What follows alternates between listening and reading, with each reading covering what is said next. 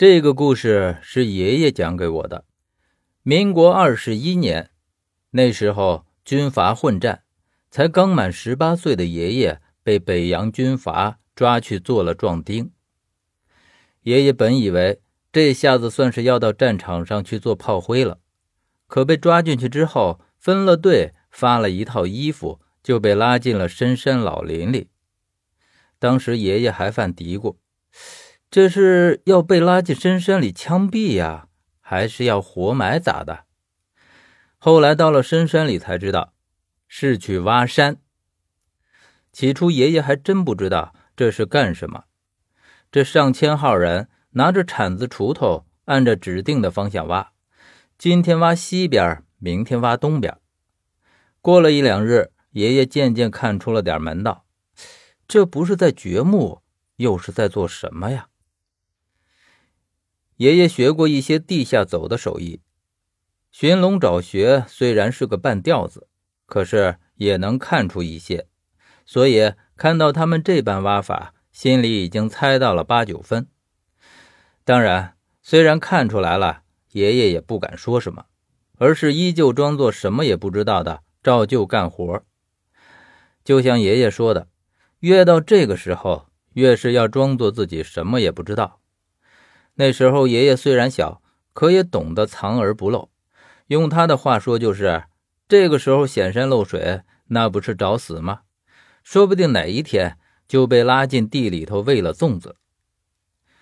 我一直觉得爷爷这话说的是对的，因为后来在这里发生的事儿，的确是爷爷一生的噩梦。爷爷在这件事上自始至终都说不清发生的地点。有时候他说是在长沙，有时候他又说是在洛阳。总之，每一次问他，他都是显得很烦躁不安，然后就说出一个个不同的地点来。我觉得，其实爷爷已经记不清这件事发生在哪儿了，而最直接的原因，肯定就是被吓得已经忘了。既然爷爷也说不清，那么地点就是一个悬案。不过事情的经过，爷爷还是能说清楚的，而且是说的一清二楚，连一个细节都没有差错。爷爷他们上千人昼夜不停的挖，然后再加上炸药不停的炸，马上偌大的山上就被挖出了一道触目惊心的大口子，而且就在当天的夜里，就有人挖到了东西。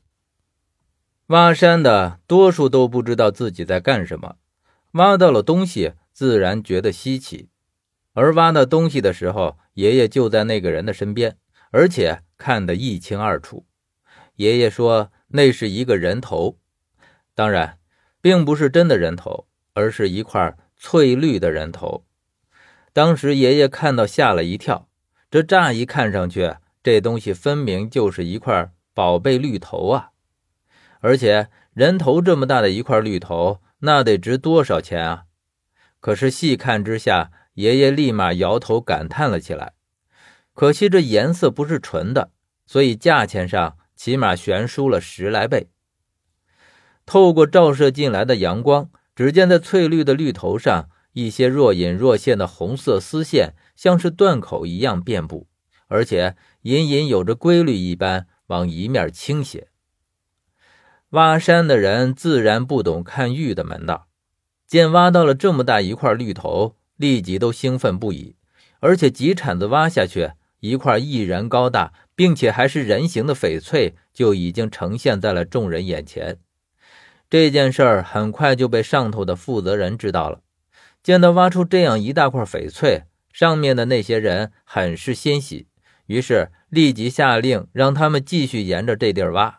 说不定下面还有许多，而这块人形翡翠则被抬着搬到了营地里，想必是拿去鉴定了。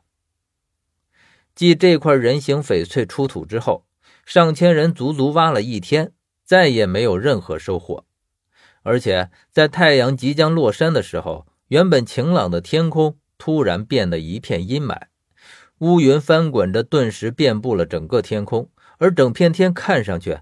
就像要塌下来一样，狂风骤起，电闪雷鸣，不到半个钟头就下起了瓢泼大雨。这场雨来的突然，而且即便下了如此大的雨，上面的营长什么的也没有出来让他们去避雨的意思。上面没有下令，那么上千号人谁也不敢停，而且就连周边负责看守他们的监工也很纳闷，一起跟着在雨中挨着。这一场暴雨却一下就不停，而且还有越下越大的趋势，整片山都被吓成了雾蒙蒙的一片。监工后来估计也是挨不住了，这才壮着胆子到营地里去请示。后来用爷爷的话说。这片营地就算是乱了套了。据说去请示的监工头很长时间都没有回来。后来另一个片区的头骂了一声娘，自己就去了。这个头带着两个监工一起去的。可是不到五分钟，爷爷他们就听到了惊天动地的哭嚎声。在暴雨中，再大的声音也会显得很小。众人听到这个声音的时候，这人已经来到了山边上。通过他穿着的衣服，众人判断出他是陪着后来那个头去的两个监工之一。他在泥土中跌跌撞撞，口中用变了声调的尖锐声音呼喊着：“不要杀我！不要杀我！”当时人们都以为是营地里来了别的军团，监工们立即抬起枪，集结在一处，而有人去扶这个哭天喊地的监工。可是，马上扶他的人就发出了比这人还要尖利的嚎叫。这个时候，所有人的目光全都集中在了这两个人的身上。爷爷说，当时雨下的太大，他只看见那个去扶他的人拼命的往后退，而且双手抓着脸，而他身边的那个监工早已经躺在地上一动不动了。接下来，彻底的混乱了。先是从这些持枪的监工开始的，当他们看到两个人的模样之后，纷纷像见了鬼一样的后退，然后他们就不再管这些施工的上千号人，呼啦啦的在雨中就跑散了。监工这一跑，那些被抓来的壮丁自然得了机会，于是顿时也是一哄而散。后来爷爷说，那个时候的一念之差，让他在恐惧与不安中。几乎度过了一生，可惜那时候我还太小，不懂爷爷话语中的苦涩和悔意。现在回想起来，不禁感叹人心的贪婪与可怕。而且用爷爷的话说，如果那时候他看见了那个监工的模样，也许他也和其他的壮丁一样，也就跑了。可能就是命运的使然，当时他竟看也不看一眼，就往营地中跑了过去。爷爷心心念念的就是那个翡翠人俑，他想着这样一块翡翠价值连城，现在营地里一片混乱，正是将他盗出来的好机会。爷爷一个人往营地里跑，心里也有些犯嘀咕：这万一撞上了人怎么办？他想好了说辞，就说是挖山的人跑了，他特意过来报信的。只是他走了一路，却一个人都没有碰见。眼见营地已经近在眼前了，可是却一个人影都没有。在暴雨哗哗声的陪衬中，营地里竟然显出了一种异样的寂静来。爷爷说，当时他有一种想掉头就跑的冲动。可是所谓的鬼迷心窍，也许就是当时他那种情形。他竟然壮着胆子进入到了营地里的木屋中。雨天昏暗。木屋里面更是昏暗。爷爷进去后，还没有看到里面的景象，就闻到了一股扑面而来的腐尸味儿。接着，他看见了满屋子的尸体，什么营长、秘书，平日里作威作福的所有人都横七竖八的躺在里面。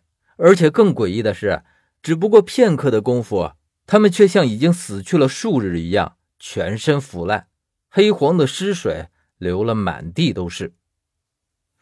爷爷站在原地一动不动，并不是他胆儿大，而是已经完全吓傻了。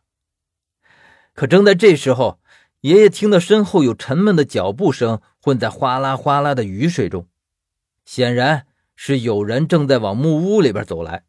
他以为是有其他的人也在打这个翡翠人俑的主意，于是边往木屋里面躲，边往身后看去。